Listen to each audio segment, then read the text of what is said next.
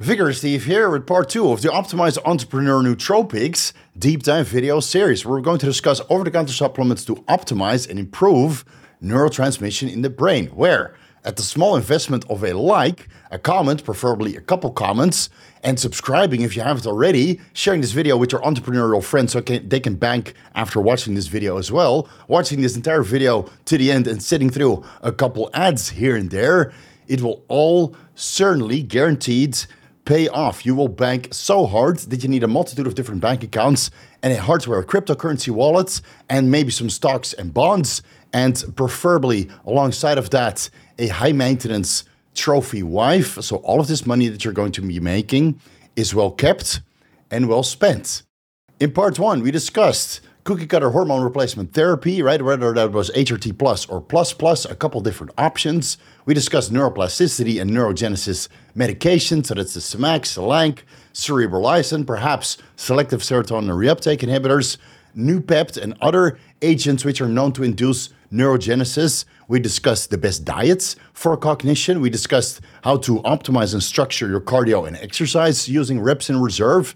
We used uh, scheduled breaks, right? Whenever you need to take a break for optimal cognitive function throughout the day, and when you need to go on holiday and take a full-blown sabbatical after you've made all of this money. I'll link the Optimized Entrepreneur Nootropics Deep Dive Part one video at the end of this one, and all of the Deep Sleep Deep Dives will be linked down below in the YouTube description section.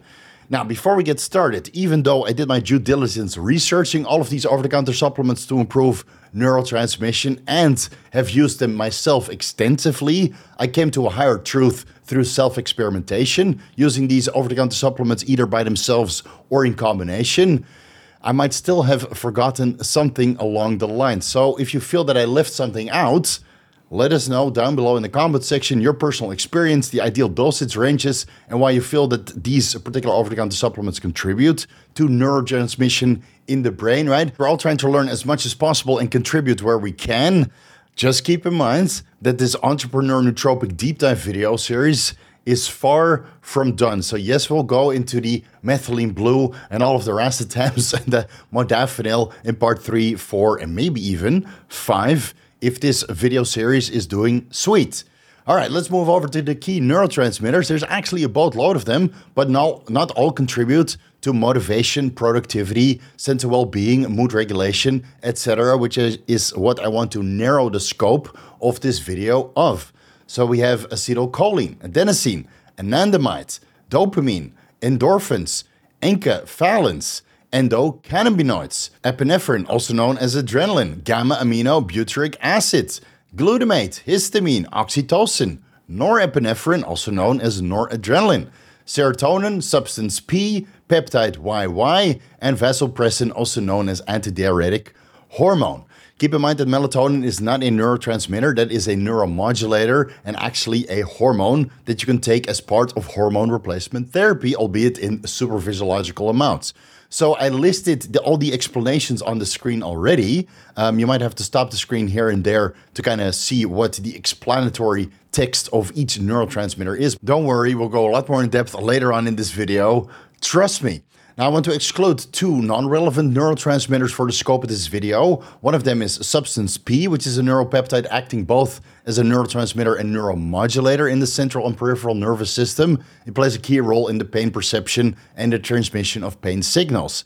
And vasopressin, antidiuretic hormone, is uh, regulates water balance, obviously blood pressure, and uh, contributes to social behaviors. But we're already going to go into endorphins and oxytocin, so we're going to exclude substance P and vasopressin from this video.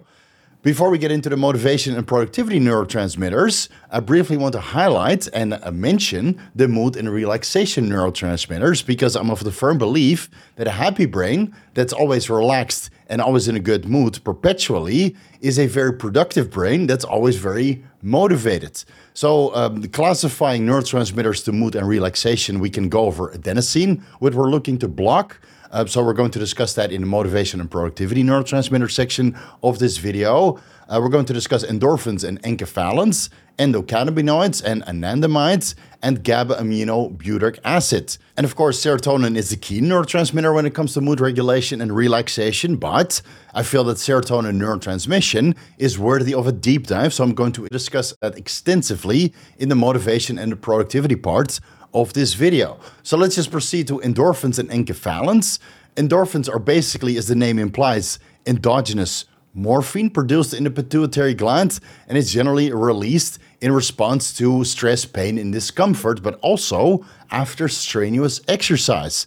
And enkephalins belong to the endorphin superfamily, also act as endogenous opioids, but are primarily binding to the delta opioid receptor and to a lesser extent the mu opioid receptors in the brain and spinal cord, whereas endorphins act in the central nervous system and the peripheral nervous system and activate and bind to the mu, delta, and kappa opioid receptor, contributing to happiness and euphoria, especially if levels are extremely high.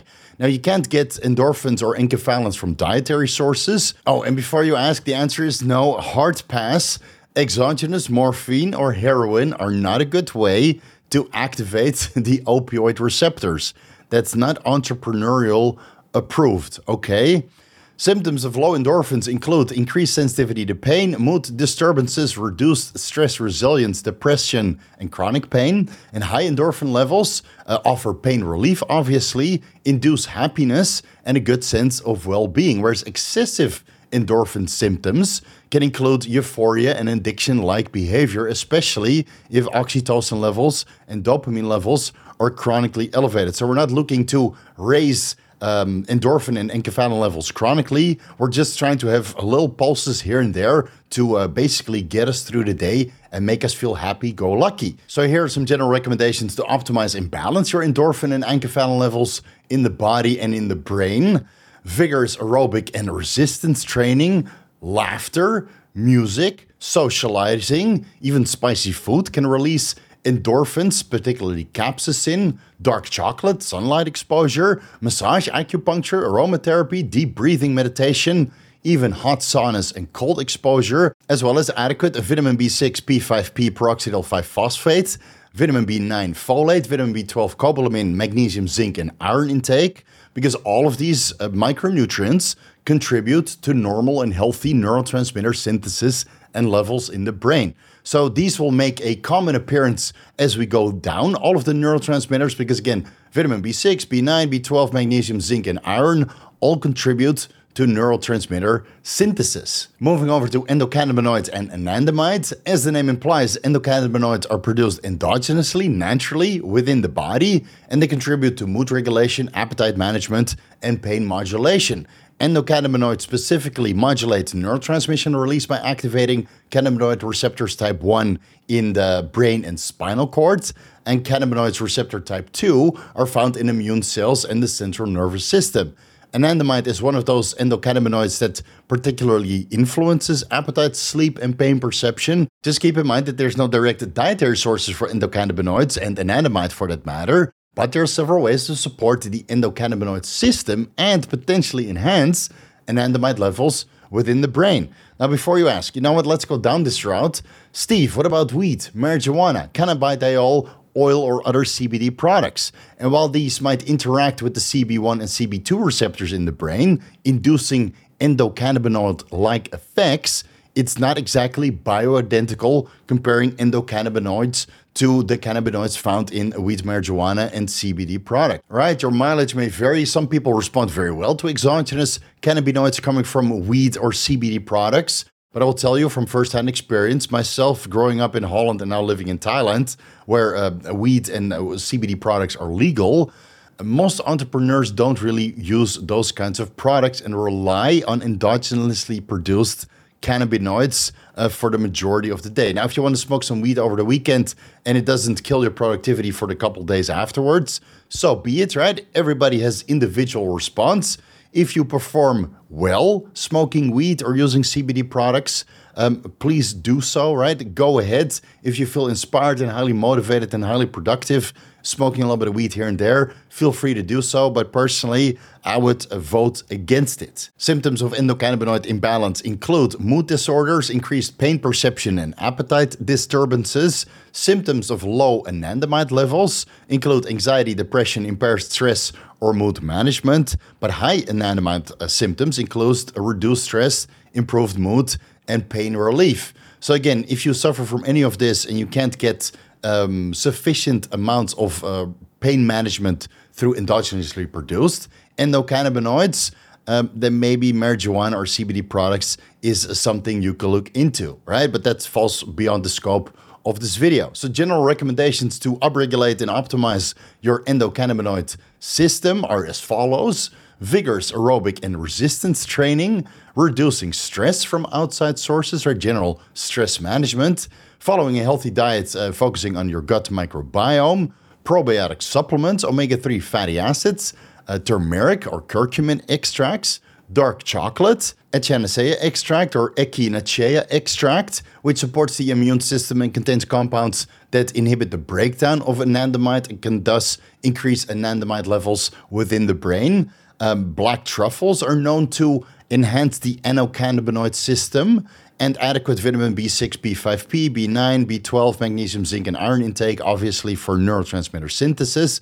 And even there's some limited scientific evidence that perhaps moderate alcohol, alcohol consumption can enhance the endocannabinoid system. And of course, well, there's always marijuana and cannabidiol oil or other products as an alternative. Moving over to gamma-aminobutyric acid, which is the main inhibitory neurotransmitter of the body, kind of downregulates and inhibits the effect of glutamate, which we're going to get into in the productivity and motivation part of this video.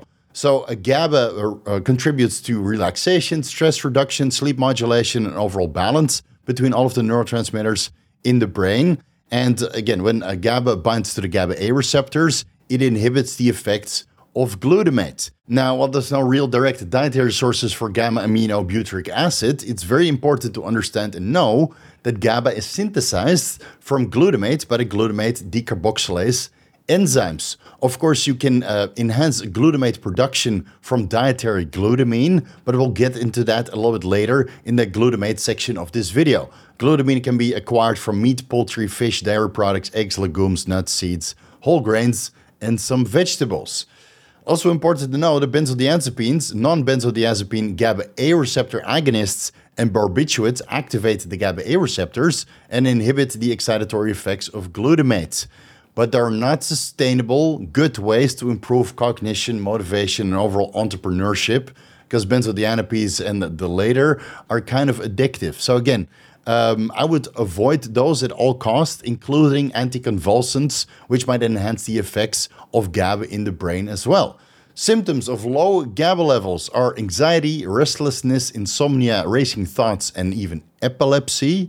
And symptoms of high GABA levels are uh, sedation, drowsiness, muscle weakness, and cognitive impairment. So we're just trying to optimize the GABA levels within the brain, uh, allowing us to have a good night's sleep. But I already covered this extensively in the Deep Sleep Deep Dive video series, which I linked down below. Here are some general recommendations to optimize and balance GABAergic neurotransmission within the brain: vigorous aerobic and resistance training, reducing stress, focusing on a healthy diet and gut microbiome, eating some fermented food with your diet like yogurt, kefir, sauerkraut, kimchi, miso, or tempeh, which contributes to glutamate synthesis, which ultimately uh, provides a building block for gamma-aminobutyric acid.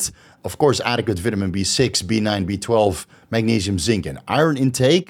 You can supplement with melatonin, taurine, and L-theanine, which helps with the GABAergic signaling and overall GABA production, and limiting caffeine intake, which blocks the adenosine receptors, more on that later, and can kind of offset the inhibitory effect that GABA usually has when it's released later on in life or when you supplement with GABA um, to improve sleep quality.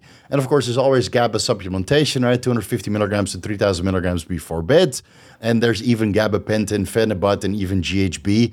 But uh, let's leave that off the menu because, again, that's probably not entrepreneurship approved. Moving over to oxytocin, which is a hormone and neurotransmitter that plays a key role in social bonding, trust, stress reduction, but most importantly, regulating your libido. Now, the funny thing about oxytocin is that you can't really stimulate the release with over-the-counter supplements or medication for that matter, or um, regulating your other neurotransmitters. You solely have to rely on physical activity. So that's hugging or positive social interactions, intercourse, orgasm, childbirth, right? In all those instances, oxytocin is released to contribute to emotional connections, maternal behavior, and overall social well-being.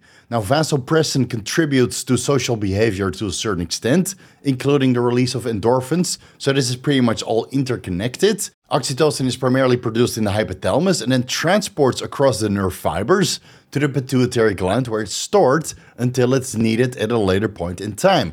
Keep in mind that there's no direct dietary sources for oxytocin as well. But if you're in a relationship or you have a very high social status with a lot of positive social interactions, then you can positively uh, increase and balance your oxytocin system. And if that's not sufficient, well, there's intranasal and intravenous formulations which contain um, you know, bioidentical oxytocin as well. Symptoms of low oxytocin are uh, difficulty bonding, social anxiety, and overall relationship issues. High oxytocin symptoms include overattachment, obsessive behavior, and inappropriate bonding. So again, we're just trying to balance our overall, overall oxytocin system in the brain. General recommendations would be, again, vigorous aerobic and resistance training, positive thinking and positive social interactions, physical touch, expressing affections to your partner, childbirth and breastfeeding, which is not very relevant to me and probably not very relevant for you. But for the few token females out there on this YouTube channel watching, uh, childbirth and breastfeeding will certainly raise your oxytocin levels to the max. Uh, orgasm for both him and her is known to increase oxytocin levels. Uh, laughter, mindfulness, even meditation can um, balance and optimize oxytocin levels. And then again, there's always oxytocin supplementation, ten I U s to fifty I U s intranasally, uh, let's say one hour before intercourse, or even strenuous workouts to make those workouts a lot more enjoyable. But I would limit it to maybe two or three times weekly, because there seems to be some sort of tolerance buildup. And then before you know it, you're on one hundred to two hundred uh, I U s intranasal oxytocin, and at one point it won't even work anymore. So please use it sparingly, because intranasal oxytocin is a lot of power for a single individual. All right, so um, adenosine and serotonin obviously also fall within mood and relaxation neurotransmitters, but we're going to go um, a lot more in depth into the segment about motivation and productivity. All right, you know what, guys? Let's wrap it up here, because after doing the pre-edit for part two of the Entrepreneur Nootropics Deep Dive video, I realized that it's going to be over one half hour. So I think it's better if you split it into four different chapters.